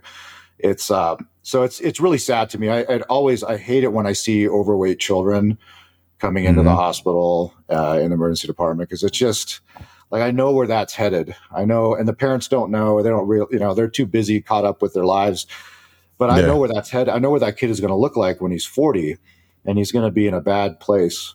Um, Yeah, and the school you and know, the schooling those- system doesn't really, you know, bring this to the attention of the parents, nor do they educate regarding no, the lifestyle. You know, No, you got topography and math and maybe some science. You know, if you're and lucky. some some languages, some Spanish, and but you know, like general health management. I, I can't remember that was part of my education. No, no, they cut the You know, not even- no nutrition classes. Um, No. That's why I tell people like this is up to you. It's up to us, like as individuals. Yeah. Like it's not going to be. No one's going to save you. No one's going to rescue you. Um, you you've got to learn this. You have to just take the initiative. And and sometimes I get a little salty about it because it's like there's really no excuse. I mean, the information is out there. That's what I always say.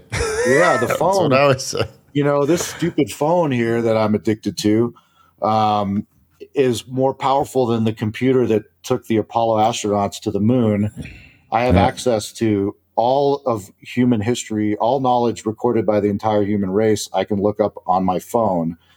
So, you know, the information, it's like you can get it. You just have to like get the initiative and you have to care. And, and it's, um, that's the frustrating part that I run into in this, in my, in my mainstream medical practice is just like getting people to buy in.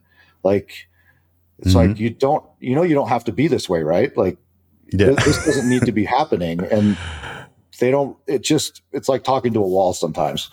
So, On, on the other hand, like I know there's a lot of guys out there that self-diagnose through WebMD and Wikipedia, and uh, I mean I'm the same way, right?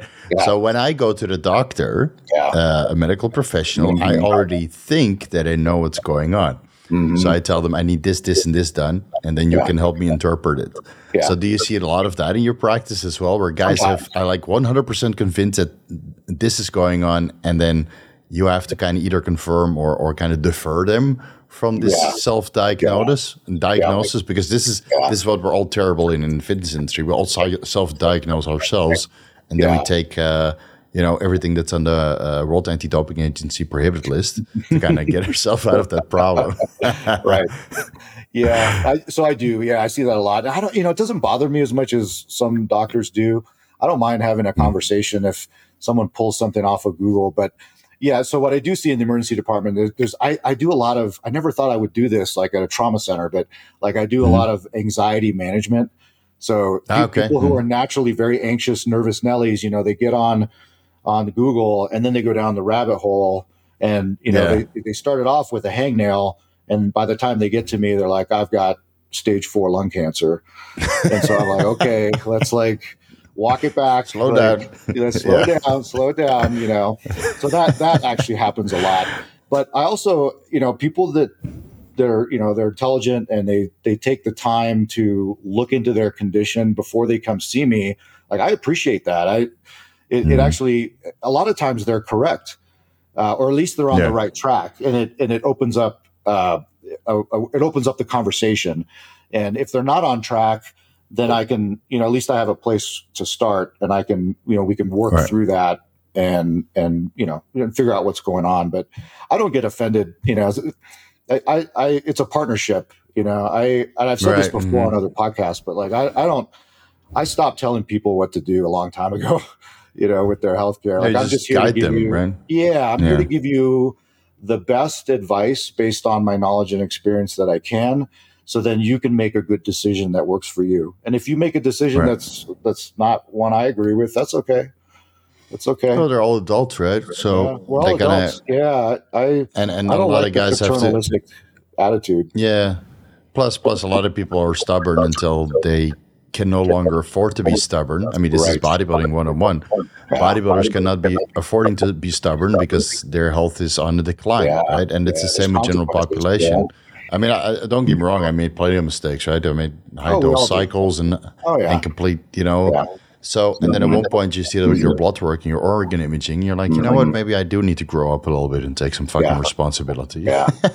So, but it's a learning process, right? So, so that's why I always I, I just throw the information out there, right? And Mm-hmm. then hopefully people are smart enough to kind of you know piece that together for themselves and make that Yeah. work for them. Um, but yeah, so sometimes it's a bit complicated, you know, to Mm-hmm. to really get people to step back. Hey, I want to circle back to one of your deep dives, which you did Oh, yeah. not long ago, about the androgen receptor. Because I found it very, very interesting. Right, you Mm. Oh, thanks. Mm-hmm. put everything together, um, and I've never seen somebody actually dive into the androgen receptor that in depth, uh, besides maybe me, about how steroids work. Uh, but it was a longer video. Yeah. So yeah, you did like a 35 minute video about the androgen receptor, about GAC repeaters and that kind of stuff. Can you- do you think you can narrow it down a little bit, like the key points for this podcast? Sure. Yeah. Well, so it does Okay. really have clinical relevance, in my opinion. It and and Mhm. and it it explains a lot why some men respond one way to androgens Mm-hmm. and other men respond differently. Same androgen, same dose, same body weight, Right. that sort of thing. Um, the the affinity of the androgen receptor is genetically mediated. We are, you know, we've a lot of people have talked about this, these CAG repeats, polyglutamates, but there's also like these polyproline uh, repeats. Mhm. All of these things interact to to determine how well that androgen receptor functions. And if you think Right. about it, it's the binding of testosterone to the androgen receptors. It's like that's just the first step in this Yeah. big long process, right? That's out You in the another cytosol. one. You have you have two that attach, right? Yeah, exactly. It's a dimer, right? So there's Mm-hmm. there's a there's a binding site that makes that happen with a conformational change, and then now we have to get it into the nucleus.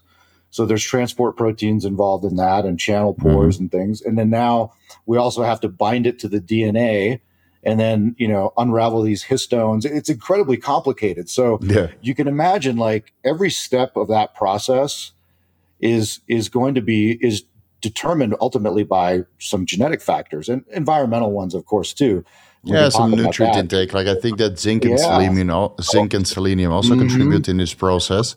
Absolutely. So this is yeah, yeah and not to mention uh, endocrine disrupting compounds and chemicals that are everywhere Yeah. that now are interfering with the binding of the uh, Yeah. interfering with the function of the androgen receptor. So this is why um, you know there's some physicians out there and i think uh, i've heard keith nichols say this on some podcasts. He's a, a well-known guy i think in, in the in the world of, of testosterone replacement therapy. And he says for a lot of men super physiologic levels of testosterone meaning super physiologic in the blood are often necessary in order to get a adequate clinical response and it again it has a lot to do in my opinion with genetic variations of the androgen receptor Mhm. interference with the androgen receptor from you know a number of different endocrine disrupting compounds of which there are thousands of them So, you know, he states the he states his case pretty well, and I actually agree with him that you know that sometimes you need to push that dose for certain men to get a mm-hmm. clinical effect, whereas with other men you don't.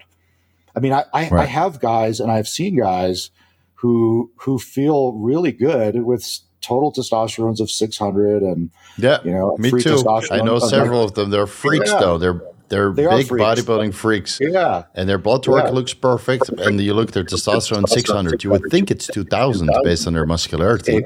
Precisely. Precisely. Yeah, so it just, show, it just reality, goes to show you, right? Like, this is individualized medicine. You know, all medicine really should be individualized, but in this particular um, in this particular field like you can't so and that's a good way to sort of identify somebody uh, in the medical world who doesn't really understand testosterone who says we need to get your level to x uh, mm-hmm. because that's that is that may not be the case you know in my opinion we need to get your levels to whatever it takes to resolve your symptoms and exactly. for you that might yeah. be one number for me that's a different number and a big part of that certainly not the only part but a huge part of that is going to be you know genetic variation in the way that the androgen receptor functions. Right. So yeah, I mean that boils it down a little bit. Uh, it's super fascinating, and I know that we're going to be learning a lot more about that in the next few years. But um, yeah, it, it, and that's why this cookie cutter approach that you see, or um, you know, the endocrine and urological societies say that you should be shooting for. I think they use the phrase like mid normal testosterone levels is like your target. Well, that might be okay for a percentage of men, a small percentage, honestly, but it's mm-hmm. not to, you're not to be able to address the needs of most men by doing that so approach. I, it, I can take myself as an example, right? Yeah. My, my testosterone levels are mid normal or mid high mm-hmm. normal, six and mm-hmm. 700. Mm-hmm. And maybe it's because I took steroids for 12 years in total uh, mm. So I know what's you know behind door, door number two, or maybe it's because my muscularity and the physical demand that I put on my body is so much higher compared to where it was before. Because I still train like an animal. Mm-hmm. I do my daily fasted cardio, right? I walk a lot. Yeah. I, I do all kinds of physical stuff. Mm-hmm. I have six cats, right, and a wife. So they all need to be entertained. Right. So I feel I feel semi androgen deficient. I feel eighty percent of where I should be, but on mm-hmm. paper I look I look perfect. Exactly. Exactly. So I'm not sure if it's the reference of having like super physiological levels for so many years or because I put so much demand on my body. But even sure. I consider myself a very healthy 40 year old. Yeah. And even with normal levels, I don't feel normal anymore. Right. And it's not exactly. it's not dopamine, it's not serotonin, it's not GABA, it's not n- neuromodulation because I'm on top of that, right? Right. Uh, I, am releasing yeah, a very squared away ex- there. I'm squared away there. Trust mm-hmm. me. Um, so it's funny that it also works for a lot of guys who've never taken steroids. They might have like 600, 700, 800 nanograms per deciliter, but nothing is happening happening at the androgen receptor site. Isn't that interesting? And we can take, yeah, and we could take androgen receptor sensitivity or androgen uh, insensitivity mm-hmm. syndrome as an example. Yes. These guys have 1200, 1400, yeah. 1600 yeah. nanograms per deciliter. Mm-hmm. And they look like your average Italian man, you know, tall and a little bit skinny, a little bit of a beard, mm-hmm. you know, good looking dude, but n- no muscle.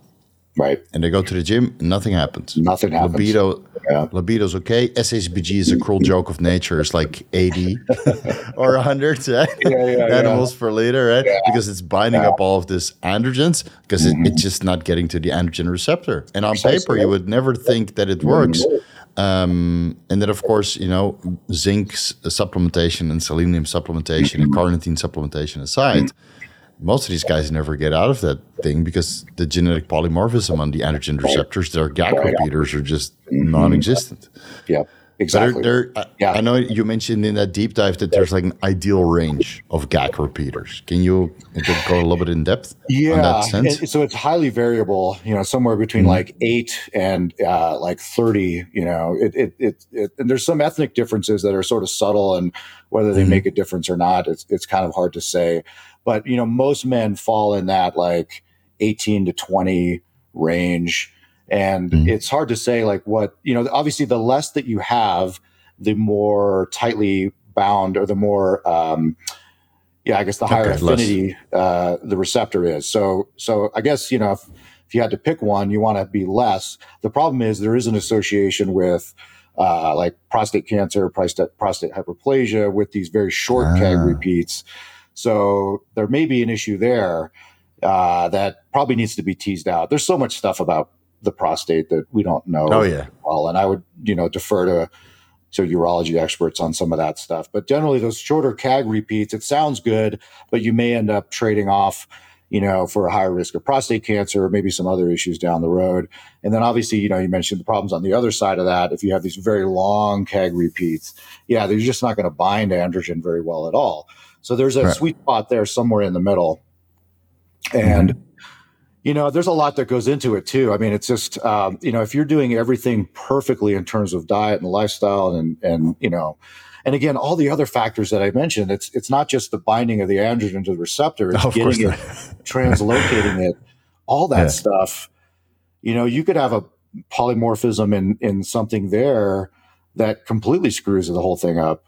And, and yeah, or, or the, the, you have the other Right. So yeah, once it gets to the DNA, it starts transcribing mm-hmm. DNA, right, and turns into yeah. RNA, right, the Correct, ribonucleic yeah. acid. Right and then the ribonucleic acid attaches to a machinery. I don't. I'm not even sure what it's called, but then starts pumping out proteins, right? Mm-hmm. Because it's literally a mm-hmm. one-on-one. You have the mm-hmm. segments of RNA convert yeah. into proteins, and that yeah. starts folding, and now you have an aromatase inhibitor, or you have a sex hormone binding globulin, right? Or you have an androgen receptor. So this is mm-hmm. on a very easy explanation. This is mm-hmm. kind of how it works.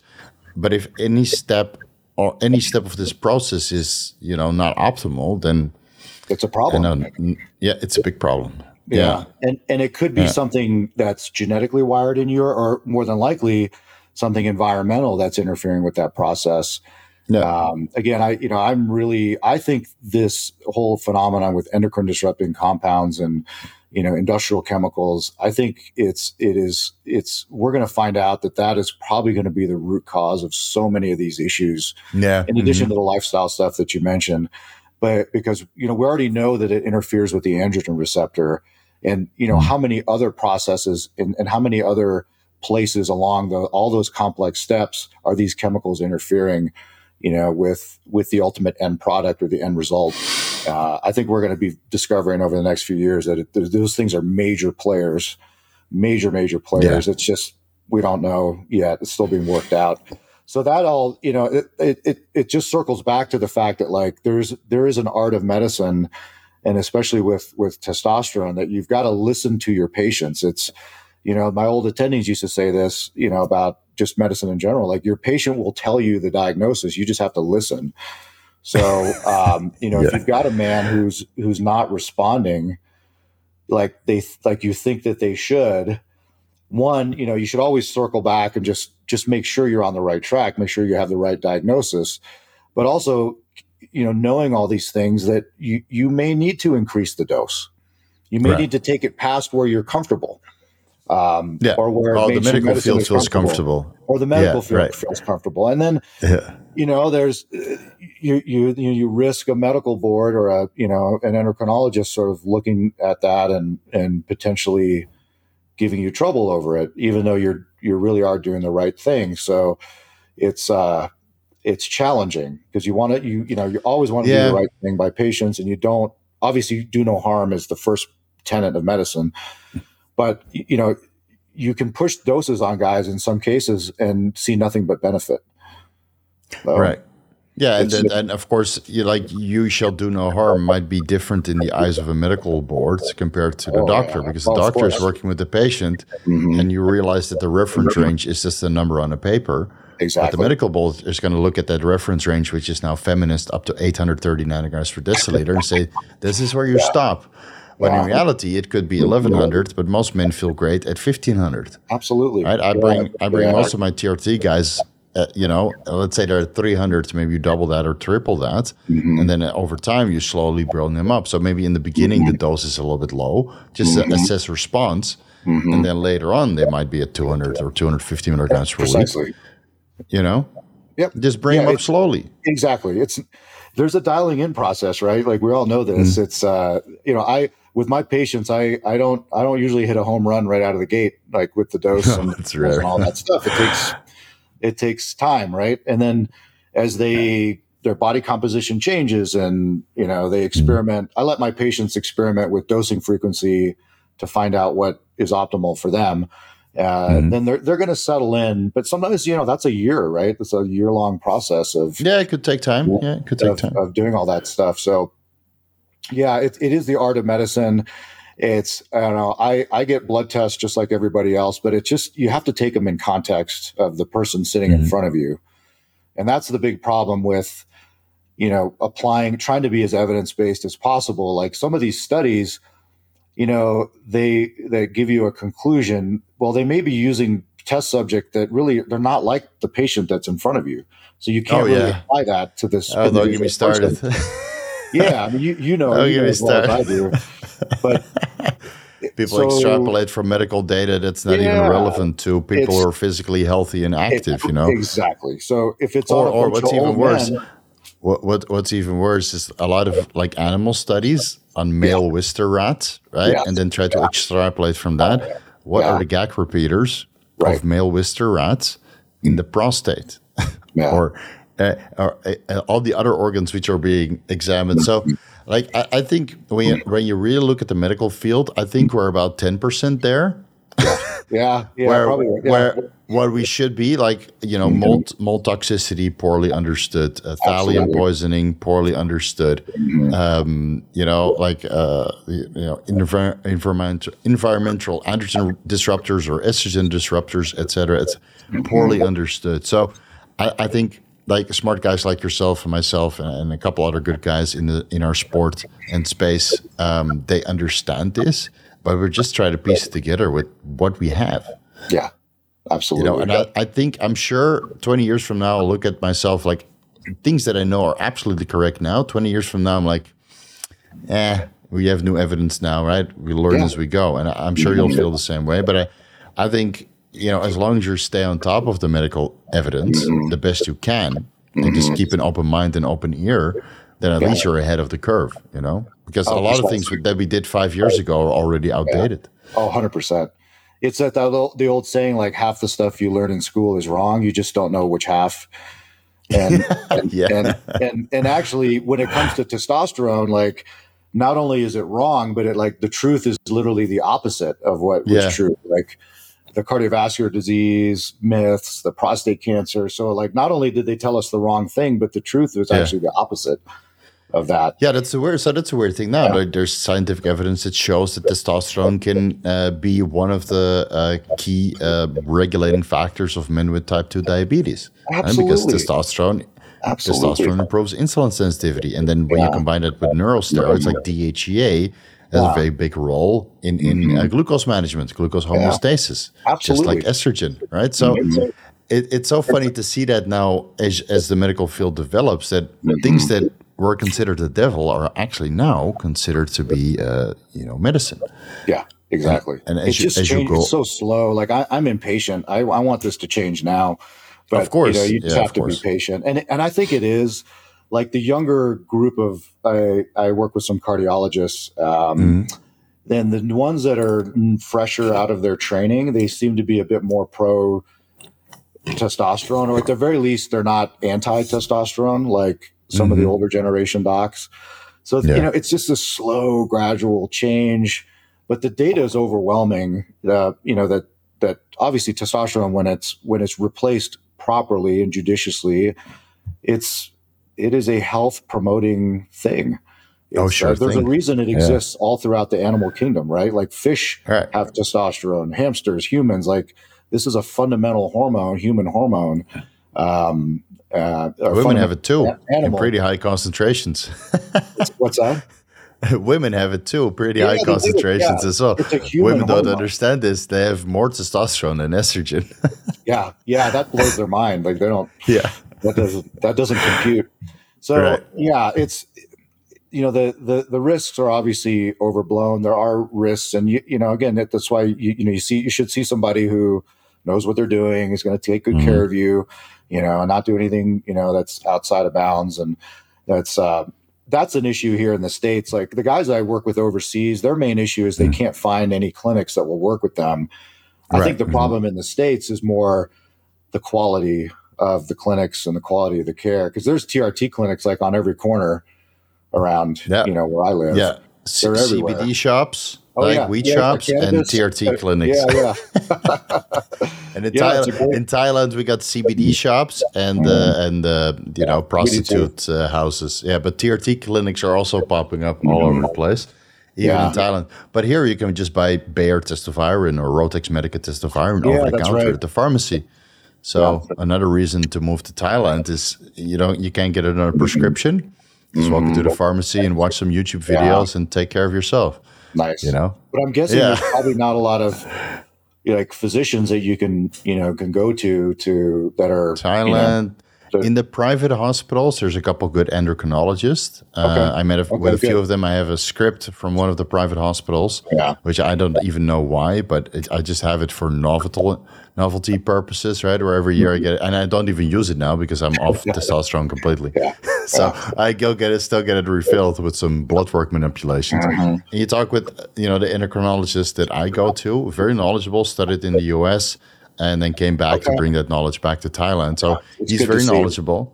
Yeah, but then sometimes you talk to people who think that you know steroids are the devil, and and of course in a in a tier in the TRT clinics they love steroids because they prescribe it, and then they also prescribe.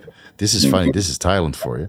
They also prescribe illegally imported third world pharmaceuticals produced in India, um, like Trimdolone and Oh, all and Primobolan. Right? All underground lab. Yeah. Yeah. So with, Yeah. with synthetic carrier oils that are like dissolving you from the inside and Oh cause tremendous systemic. Yeah. So so Thailand is fun, but it's also poorly regulated when it comes to but it's the same in the US. I mean, I was at the uh, you know, the Mr. Olympia and there were several TRT clinics there with a whole lineup of bodybuilders insinuating that you can Mm. Look like a jacked bodybuilder through a TRT clinic. I can't name any names, obviously, but it's always surprising to see. It's like, is this like a front for an underground lab, or Yeah. you know, because getting all these, with that. You know, I, It I is, get a little yeah, cringy with this is. because I I feel like that's going to draw attention to this field in a negative way and cause you know government already has. to come in. Yeah, and that's it already good. has. All the peptides are gone. peptides are Anavar, gone. cancel. Yeah, Yeah, they're gone. Yeah, and they're you know probably not coming back. Um, no, unless unless they go with the, the regular peptides that are FDA approved. So Eli Lilly and Novo Nordisk. I mean, it's good. Yeah. It's still a good opportunity to buy their stocks. I, I bought in not, Oh, not sure. too long ago. Yeah. but they're you know they're going to have to pay the millions of dollars to you know the, to get through the approval process and Yeah. yeah it's it's a shame but i yeah i cringe a little bit with some of these clinics they're handing out you know winstrol and and all these additional um, you know pharmaceuticals that you know are kind of a dubious uh, you know at least for, Yeah, for longevity. You know I'm, I'm looking at this from as a longevity from a longevity perspective and an overall health perspective that um, you know they're, they're probably not moving that needle very much we know we know that testosterone does testosterone's like a very health promoting thing but i don't Yeah. think adding winstrol into your uh, your trt protocol is probably going to do any wonders for your cardiovascular health or So a lot, of, a lot of people with sup- yeah. Yeah. a lot of people with supposed angioedema problems. right right right all of a sudden That's what it's prescribed i for. know i know yeah. So Uh, what I would like to see, what I would like to see though, like in the future, at one point you have these anti-aging clinics where you can go mm-hmm. in for intravenous treatment with mm-hmm. NAD plus, so nicotinamide adenine dinucleotide, and maybe some mm-hmm. antioxidants, some glutathione, maybe some peptides, right? That I would like to see in the future, but those need to be as abundant as you know the CBD uh, places, right? The, the, Yeah. the weed weed shops, because intravenous administrations you would need to do in person. Yes So, like for me, for example, I do mm-hmm. NAD plus, vitamin C, glutathione, B vitamins. I do it mm-hmm. once per week, right? And I swear by it. I feel that it's highly beneficial Okay. for anti-aging purposes mm-hmm. and a just overall sense of well-being and energy levels. But I have a private nurse that comes to my house and does it for me, right? And Yeah. and and I'm in touch with the compounding pharmacy and I'm in touch with the, the, the private hospital. So I can just give them a call, and say, listen, write me a script for 100 vials of NAD plus. Mm-hmm. Right. So I can get that. That's this is Thailand, right? In, in Thailand, you can just do whatever as long as you're connected and you have the money. Mm-hmm. in the rest of the world, we're not there yet. But I would still like to see it like a real health optimization clinic at every street corner mm-hmm. where you can mm-hmm. do things under medical supervision that are clinically recognized, that are just bioidentical. Yes. Or at least you can get from mm-hmm. you know nature, right? Vitamin C is not bioidentical because you don't produce it yourself, but glutathione is. Right. NAD plus is, testosterone is. DHEA is, mm-hmm. is. And I think under medical supervision, it's totally safe to take that, even if the mm. reference ranges don't really say that it's it oh, should yeah. be this high. Yeah. But I mean, time will tell if those reference ranges will be lowered or or mm-hmm. just abolished. And now now we have new medicine and say, listen, fifteen hundred is okay, and your total testosterone. Yeah, yeah, yeah. It's and then you know the cost will have to come down, and um, you know people will want their insurance to pay for it, and you know that's a whole other hurdle it's um, yeah, it's I don't really know where the medical system is going to go over the next ten years. I, it's not going to be a good place. The um, no. it, it, essentially, you know, there's there's a basics the basics of supply and demand. I think are still obviously going to be very relevant because the mm-hmm. and the, the supply will always be limited, but the demand. I've just seen like my ER volumes are just skyrocketing with just with just the amount of sick people that are coming through the door, the number of ambulances mm-hmm. that are mm-hmm. coming in through shifts, like I just don't see it being a sustainable system. And and we're at the point now where like I've got people with heart attacks that are waiting two or three days to get admitted to the hospital. So they're in oh, the wow. hallway, they're in a they're in an ER bed. Yeah, it's it's the so something has to give. Something that, has to change. That, without going into details, is that only the last two or three years? So it, th- there's been hospital boarding or ER boarding has been an issue for a lot, you know, a long time. Okay. Mm-hmm. But I will say that like the pandemic, I think ex- it accelerated all the stuff that I was seeing beforehand.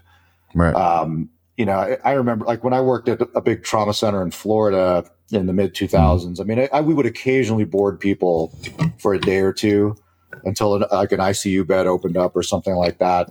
But now mm-hmm. it's every day, and and it's not just wow. that hospital is full. It's like every hospital in the entire state is full for days at a time, and so it's uh, and it doesn't matter how good your insurance is. It doesn't like none mm-hmm. of that matters. It's just there's no beds. So wow. it's um and it and it it's just the volume of really sick people is just going up. You know, all those people you saw at Disneyland you know, mm-hmm. all of mm-hmm. those people are just like one one little incident away from landing in the hospital. That's what they look like. yeah, that's it what doesn't they take look much, like. right? It doesn't take much to push them over the edge. And and no. those people, I'm telling you, Steve, man, when they get sick, they get really sick. No, they're so unhealthy. They're so unhealthy. So they suck. You know, the no. resource um, utilization is massive. So you know, it's save yourself. yeah, yeah, that's why I always tell people preventative be in that system. Yeah, preventative is it's just huge. the best way to go. It's huge. Yeah, it's, it's the it's best huge. way. So you, if it takes weekly, you know, NAD infusions and um, you know, that if that's like that's part of that whatever you got to do to stay out of that system and mm-hmm.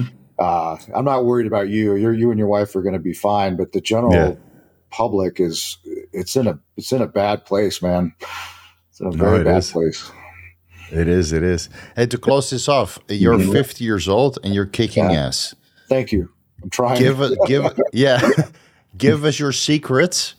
Yeah, for all the 40, 50 year olds out there, and for the a couple 20, 25 year olds that are listening now, it's like I okay. want to be as cool as Andrew when I'm 50 uh, years old. Like, give us yeah. some, give us some, give us some guidelines, yeah. and then we're gonna wrap it up. all right. Well, I it's hard to say think of off the cuff, but I, you know, being being healthy and being on a good age management program, I always say is it's actually extraordinarily boring. So it's not exciting. like I do the same yeah, thing every true, day. Right? It's boring. Like I, I have yeah. I have a routine, I have habits, and I I make uh, to the best of my ability. I'm not perfect. I make try to make really good little decisions every single day about what I eat, what I do with my body and mm-hmm. I try to get enough sleep, which now having a child is not happening. But um, you know, it, it's all these little NAD things plus, that you do. NAD plus, your sleep quality will be. Yeah, it's great. you sleep so like a baby. it's not sexy, right? Like being healthy is not sexy. In fact, you're you're you're you're turning down. Oppor- you know, I'm not. I don't go out and drink with my buddies. I Mhm. I don't eat junk food. I don't stay up late anymore.